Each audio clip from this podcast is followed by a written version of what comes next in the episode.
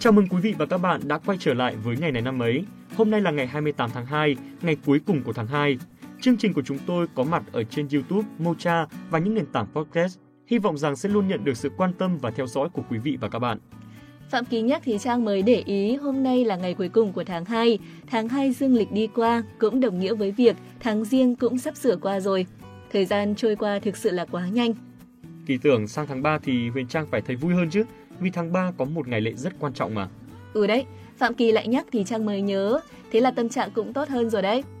Thời gian trôi có quy luật rồi, tiếc nuối cũng chẳng làm gì được đúng không nào? Chúng ta chỉ có một cách là hãy sống thật trọn vẹn mỗi ngày để khi nhìn lại thì thấy vui vẻ với những gì mình đã làm được và có được được không nào? Chính xác rồi đấy. À, còn ngay bây giờ hãy cùng bắt đầu với nội dung chính của chương trình ngày hôm nay. Như thường lệ, chúng ta sẽ cùng đi tìm hiểu về những câu chuyện, sự kiện đã diễn ra trong ngày 28 tháng 2 của những năm trong quá khứ.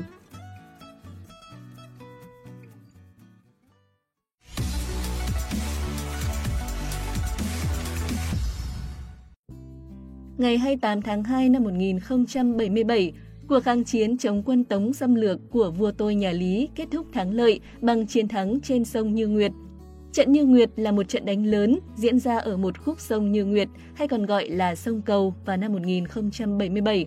Đây là trận đánh có tính quyết định của cuộc chiến tranh Tống Việt năm 1075 đến năm 1077. Trận chiến diễn ra trong nhiều tháng, kết thúc bằng chiến thắng của quân đội Đại Việt, buộc quân Tống phải thừa nhận Đại Việt là một quốc gia.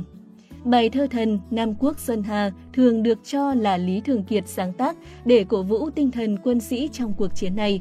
Và đây cũng được lịch sử công nhận là bản tuyên ngôn độc lập đầu tiên của dân tộc. Ngày 8 tháng 1 năm 1077, bộ binh giặc vượt ải Nam Quan để tiến vào lãnh thổ nước ta. Ngày 18 tháng 1 năm 1077, giặc đã áp sát vùng bờ bắc sông Cầu và tại đây, cuộc tấn công của chúng bị chặn đứng. Quân Tống không sao vượt nổi chiến tuyến sông Cầu, mọi mưu toan và cố gắng của chúng đều bị đánh bại. Ở bờ bắc sông Cầu, quân Tống đành phải chia làm hai khối lớn, lập trại đóng giữ để chờ thủy binh. Khối thứ nhất do phó tướng Triệu Tiết cầm đầu, đóng ở bờ bắc bến Như Nguyệt. Khối thứ hai do tranh tướng Quách Quỳ chỉ huy, đóng cách Triệu Tiết khoảng 15 cây số về phía đông. Chúng nôn nóng chờ đợi đạo thủy binh vì chỉ khi nào có thêm thủy binh, chúng mới có thể vượt sông cầu một cách thuận lợi. Nhưng thủy binh của chúng lại không sao có thể đến được. Tại miền Duyên Hải Đông Bắc, tướng Lý Kế Nguyên đã lập công lớn.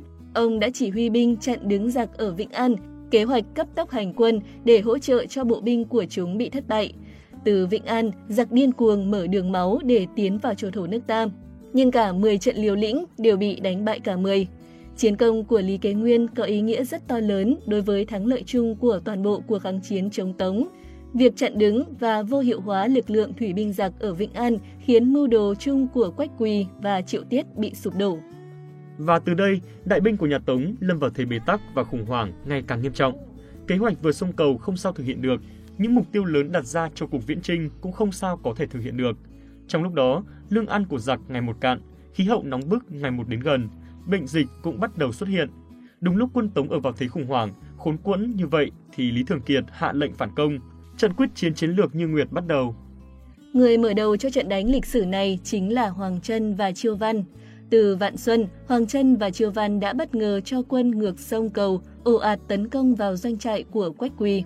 Thủy binh của ta vừa đánh, vừa phô trương thanh thế, cốt tập trung sự chú ý của giặc. Sau cơn hốt hoảng, Quách Quỳ dốc toàn lực để đánh trả. Khối quân của Triệu Tiết cũng vội vã dồn về để trợ chiến. Giặc rất hí hửng bởi chúng muốn vượt sông cầu để tìm diệt quân chủ lực của ta nhưng không sao vượt được. Thì giờ đây, chính quân chủ lực của ta đã xuất hiện ngay ở bờ bắc sông cầu. Một trận ác chiến đã diễn ra và trong trận ác chiến này, cả Hoàng Trân và Triều Văn đều anh dũng hy sinh. Hai vị hoàng tử không còn nữa, nhưng cuộc chiến đấu của họ đã tạo điều kiện cho đại binh của Lý Thường Kiệt dễ dàng vượt qua sông cầu. Khi đại binh ta tiến sang bờ Bắc một cách an toàn và đánh quyết liệt, Quách Quỳ và Triệu Tiết chỉ còn biết hốt hoảng tháo chạy, quá nửa quân số của giặc bị giết. Trận chiến trên sông Như Nguyệt ở thế kỷ 11 là một trong những trận quyết chiến chiến lược lừng lẫy trong lịch sử chống ngoại xâm của dân tộc ta. Thắng lợi của trận chiến này đã đập tan hoàn toàn mưu đồ xâm lược của nhà Tống, bảo vệ vững chắc độc lập và chủ quyền của nước nhà.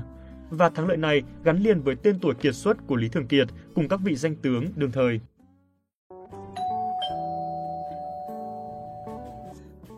Tiếp theo chương trình sẽ là thông tin về hai vị nhạc sĩ nổi tiếng của nền âm nhạc Việt Nam. Vâng, ngày 28 tháng 2 là kỷ niệm ngày sinh của nhạc sĩ Hoàng Việt và Trịnh Công Sơn. Nhạc sĩ Hoàng Việt sinh ngày 28 tháng 2 năm 1928. Tên tuổi của ông gắn liền với nhiều ca khúc nổi tiếng là Lá Xanh, Nhạc Rừng, Lên Ngàn, Mùa Lúa Chín và đặc biệt là Tình Ca.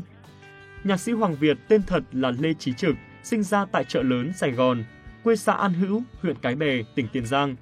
Ông tự học âm nhạc từ năm 16 tuổi và sau đó có những bài đã được phát thanh trên đài Sài Gòn. Khi theo cách mạng, ông được phân về tổ quân nhạc khu 8, Đồng Tháp 10 và từ đó cái tên Hoàng Việt bắt đầu xuất hiện với các bài hát về đi Anh, sau đó là Lá Xanh, Nhạc Rừng. Năm 1954, khi chia tay người vợ trẻ đang mang thai đứa con thứ ba, Hoàng Việt lên tàu từ đất mũi Cà Mau tập kết ra Bắc để học chính quy tại khóa sáng tác đầu tiên tại trường âm nhạc Việt Nam. Xa quê hương, trong nỗi nhớ và những đêm thao thức hướng về miền Nam, nơi có người vợ hiền, con thơ, nơi quê nhà với bãi mía, nương dâu, bến nước Cửu Long, ông đã gửi nỗi lòng qua tác phẩm Tình ca. Trải qua hơn 60 năm, Tình ca đã trở thành tuyệt tác âm nhạc nổi tiếng của nhạc sĩ Hoàng Việt. Hoàng Việt cũng là một trong những nhạc sĩ đi đầu trong việc phát triển nhạc giao hưởng của Việt Nam.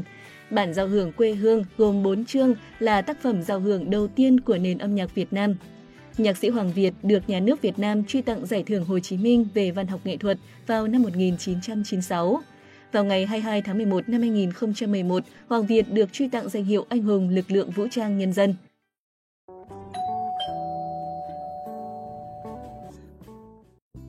Nhạc sĩ lớn nhất của âm nhạc đại chúng và tân nhạc Việt Nam, Trịnh Công Sơn, sinh ngày 28 tháng 2 năm 1939.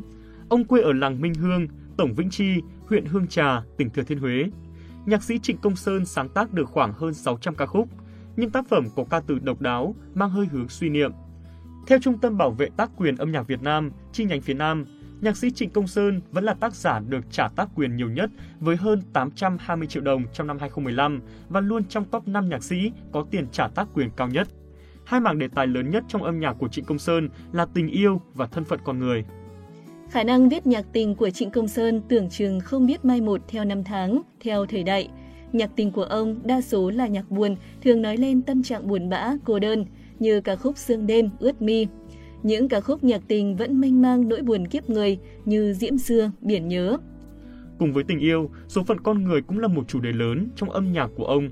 Trịnh Công Sơn từng nói, từ khi còn trẻ, ông đã luôn bị ám ảnh bởi cái chết nên âm nhạc của ông mang trong đó một sự mất mát của những số phận con người. Nhạc Trịnh Công Sơn thấm đượm sự buồn bã, suy tư, nhiều bài nghe là khóc, nhưng thông qua đó người ta cũng nhận ra nhiều cái hay, cái đẹp. Có thể kể đến như Cát bụi, Đêm thấy ta là thác đổ, Chiếc lá thu phai, Một cõi đi về. Nhắc đến cái tên Trịnh Công Sơn là ta nhớ về một người nhạc sĩ tài ba, ta nhớ về những ca khúc mà không thể dùng một tính từ nào để miêu tả mà chỉ có thể tóm lại trong hai chữ nhạc trịnh. Tên tuổi và sự nghiệp của ông vẫn còn sống mãi trong lòng những người yêu nhạc. Ông mất tại thành phố Hồ Chí Minh vì bệnh tiểu đường vào ngày 1 tháng 4 năm 2001. Hiện nay, tên ông được đặt cho tên một con phố ở Hà Nội, nối từ đường Âu Cơ đến đường vào công viên Hồ Tây. Ngoài ra, ở thành phố Huế, quê hương của ông cũng có tên đường Trịnh Công Sơn. Hôm nay sẽ không có những sự kiện trên thế giới, nên đến đây thì thời lượng của ngày này năm ấy đã hết. Xin cảm ơn quý vị và các bạn đã chú ý theo dõi. Đừng quên dành tặng cho chúng tôi một lượt đăng ký nếu như thấy nội dung này hay, thú vị và bổ ích các bạn nhé. Xin chào tạm biệt và hẹn gặp lại.